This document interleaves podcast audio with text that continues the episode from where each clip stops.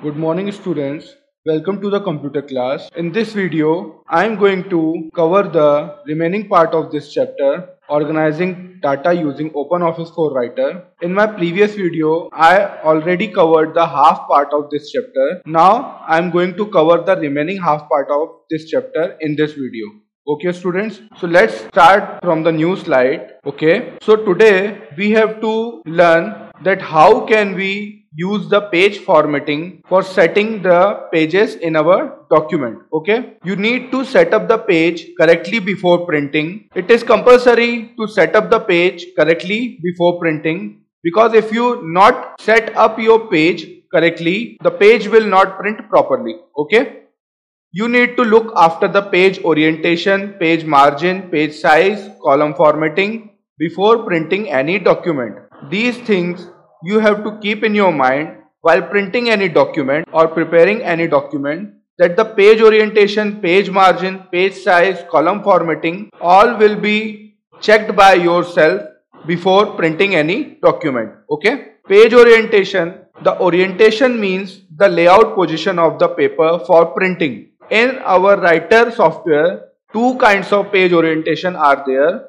First one is portrait mode and second is landscape mode. Okay. In portrait mode, the width of the page is less than the height of the page and in the landscape mode, the height of the page is less than the width of the page. Next is set page orientation. How can you set the page orientation before printing the document? Okay. So for that, first of all, you have to click on the format menu. The format menu given in the menu toolbar. So what you have to do, you have to click on the format menu, then click on the page option inside the format menu. Then after clicking on the page option, under page tab and choose orientation, portrait or landscape. Okay. So after clicking on the page option, a dialog box will open. In that you have to select the page tab and choose orientation, portrait or landscape. Next is where can you commonly see text arranged in more than one column. So have you seen anywhere text arranged in more than one column? So here are some examples given in books, in dictionaries, in newspapers, in magazines, newspapers, books, the text is arranged in columns and that columns are more than one columns. Okay or we also know that our timetable is also arranged in more than one column. Now next thing is how can you divide your text into columns? First you have to select the text. Whatever text of your document you want to set in the columns you have to select that text then after selecting the text you have to click on format menu after clicking on the format menu you have to click on page option after click on page option under column tab you have to choose the number of columns from the drop down list. Okay? Now next is page margin. As you can see in the image that some blank spaces around the edges of the paper okay? You can set the page margins from left right top and bottom. So in the given picture left margin top margin right margin and bottom margins are there. Margin are the blank space around the edges of the paper. Okay now next is how to set page margins. First you have to click on the format menu. Then you have to click on the page option. Under page tab margins group is there. From the margin group you have to change the left right top bottom size of the margin. Okay? Next is page size before printing the document you will have to set the page size of a document because when you are printing your document the size of the paper that you are using for the printing will be same as your document size okay?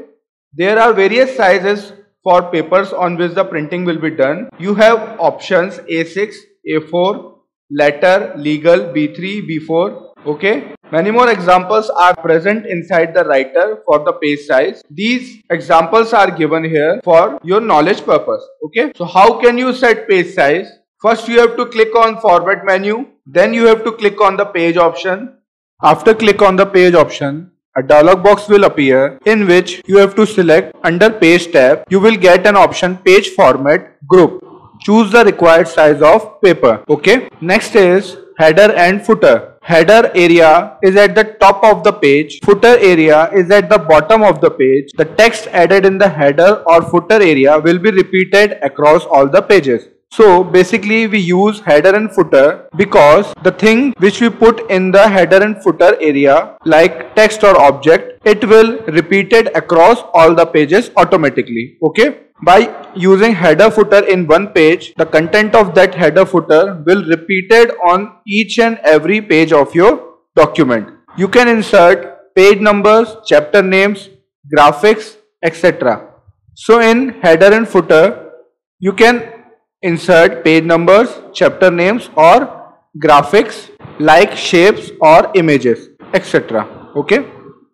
So this is an example of a header and footer. Okay. Next is how to insert header and footer. Click on format menu from the menu toolbar. After that click on the page option. After clicking on the page option you will get a dialog box in which to insert header under header tab you have to check the header on option okay? For footer you have to check the footer on option okay? So for the header and for the footer you have to check the header and footer option under the header tab okay? Now simple question is there that is among the two document which one is more readable and easy to comprehend okay? So here two examples are given. From both the examples you have to think that which document is more easy to read okay? Answer is this document is easy to read because this document is properly arranged okay? So for arranging the text of the document properly that it will be easy readable for the viewer you can use indentation option. Indentation enhances the readability of the text.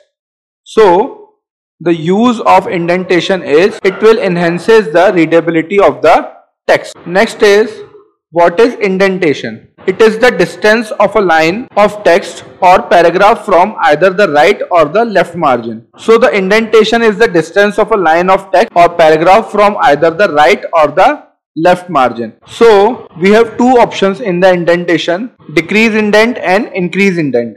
Okay. So by using the decrease indent you can move the text to left margin and by using the increase indent you can move the text to right margin okay? How can you apply indentation in your document?